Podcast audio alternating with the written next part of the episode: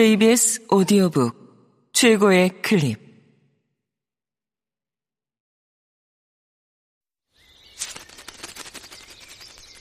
KBS 오디오북.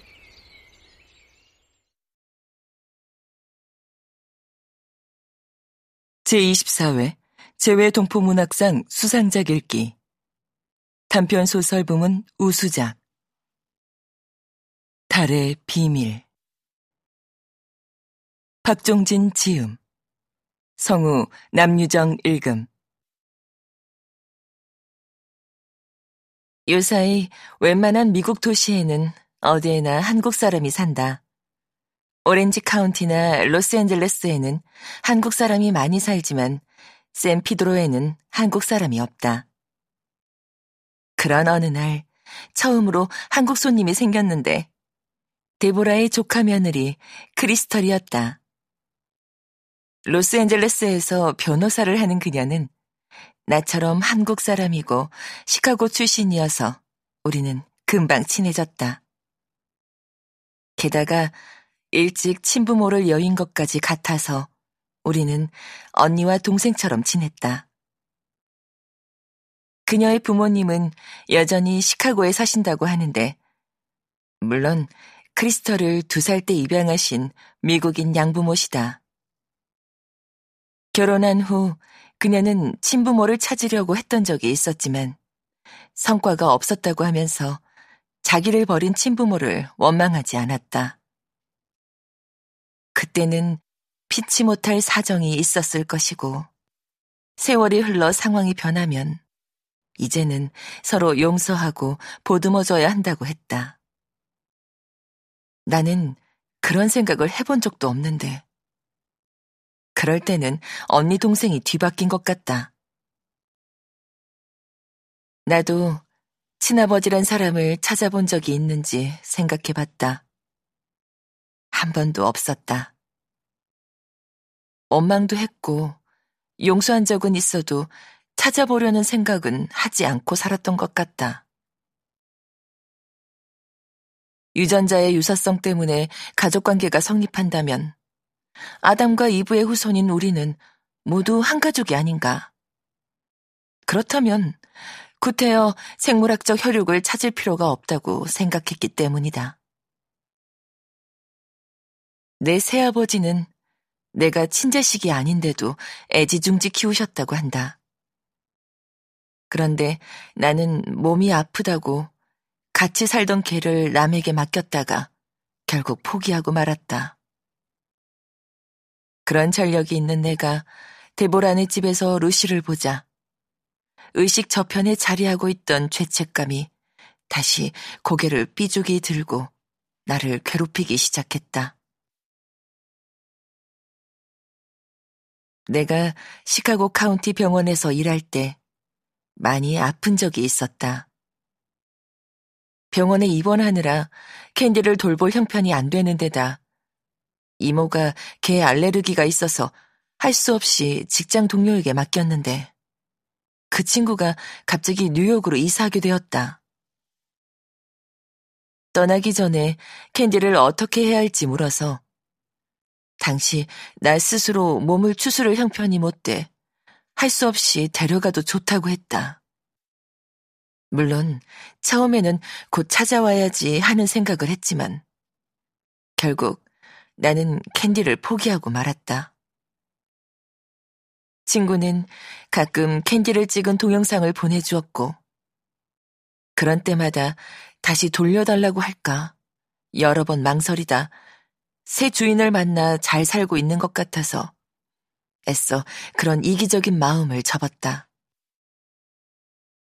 식구란 필요할 때는 곁에 끼고 살다가 사정이 생기면 버렸다가 형편이 좋아지면 다시 찾아오는 그런 관계가 아니라는 사실을 안 후였기 때문이다.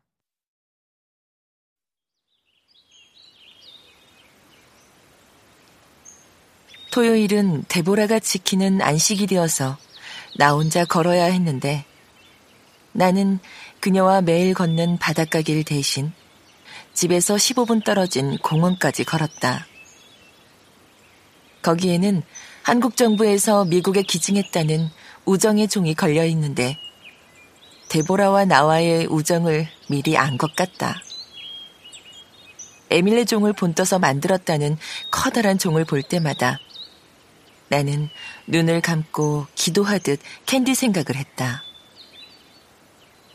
그렇게 일주일에 한 번 속죄의 날을 맞는 나는 내가 버린 가족에게 용서를 빌었고 나를 버린 가족을 용서하려고 노력했다.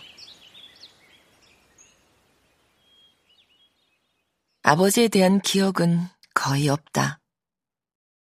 딱 한 가지 어렴풋하게나마 생각나는 것이 있다면 어렸을 적에 나는 아버지 수염을 만지며 잤다는 것 뿐이다. 그조차 오래돼서 바른 내 기억 조각인지 아니면 이모가 그런 얘기를 자주 하셔서 그렇게 생각하고 있었는지 알 수 없었다. 아버지는 내가 다섯 살 때 위암으로 돌아가셨다고 하는데 나중에 한 사실이지만 그분은 사실 어머니가 재혼하신 나의 새 아버지였다. 나의 친아버지는 따로 있다.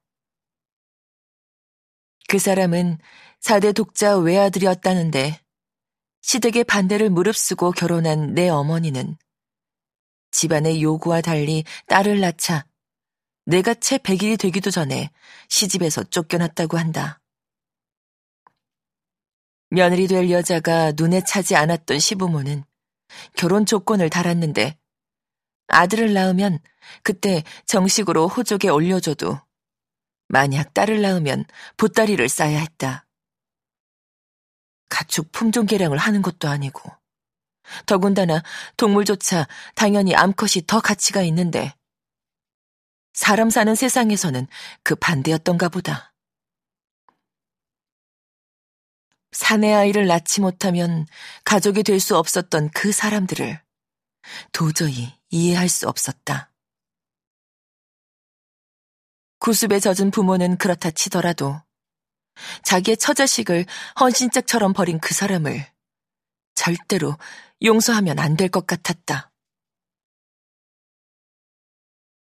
애딸린 이혼녀이기도 하고 한편 혼인신고조차 안 돼서 미혼모이기도 한데 어머니는 내가 세 살 되던 해에 턱수염의 새 아버지를 만나셨지만 살만해지자 남편이 암으로 죽고 청산과부가 되어 혼자 나를 키우시다가 내가 중학생일 때 자동차 사고로 세상을 떠나셨다. 전생에 나라를 팔아먹은 죄라도 지으셨는지. 불쌍한 내 어머니는 이혼녀, 미혼모, 청산과부 등 온갖 서러운 여자 모습으로 살다가 젊은 나이에 돌아가셨다. 어린 시절의 내 인생은 영화 한 편을 만들어도 손색이 없을 만큼 비극적이고 암울했다. 남에게는 하나밖에 없는 아버지가 내게는 두 사람이나 되었지만 정작 내가 그들이 필요할 때는 내 곁에 없었다. 그러다 나이 들어 부모님 연세쯤 되는 닥터백을 보자 아버지 같다는 생각이 든 것도 사실이었다.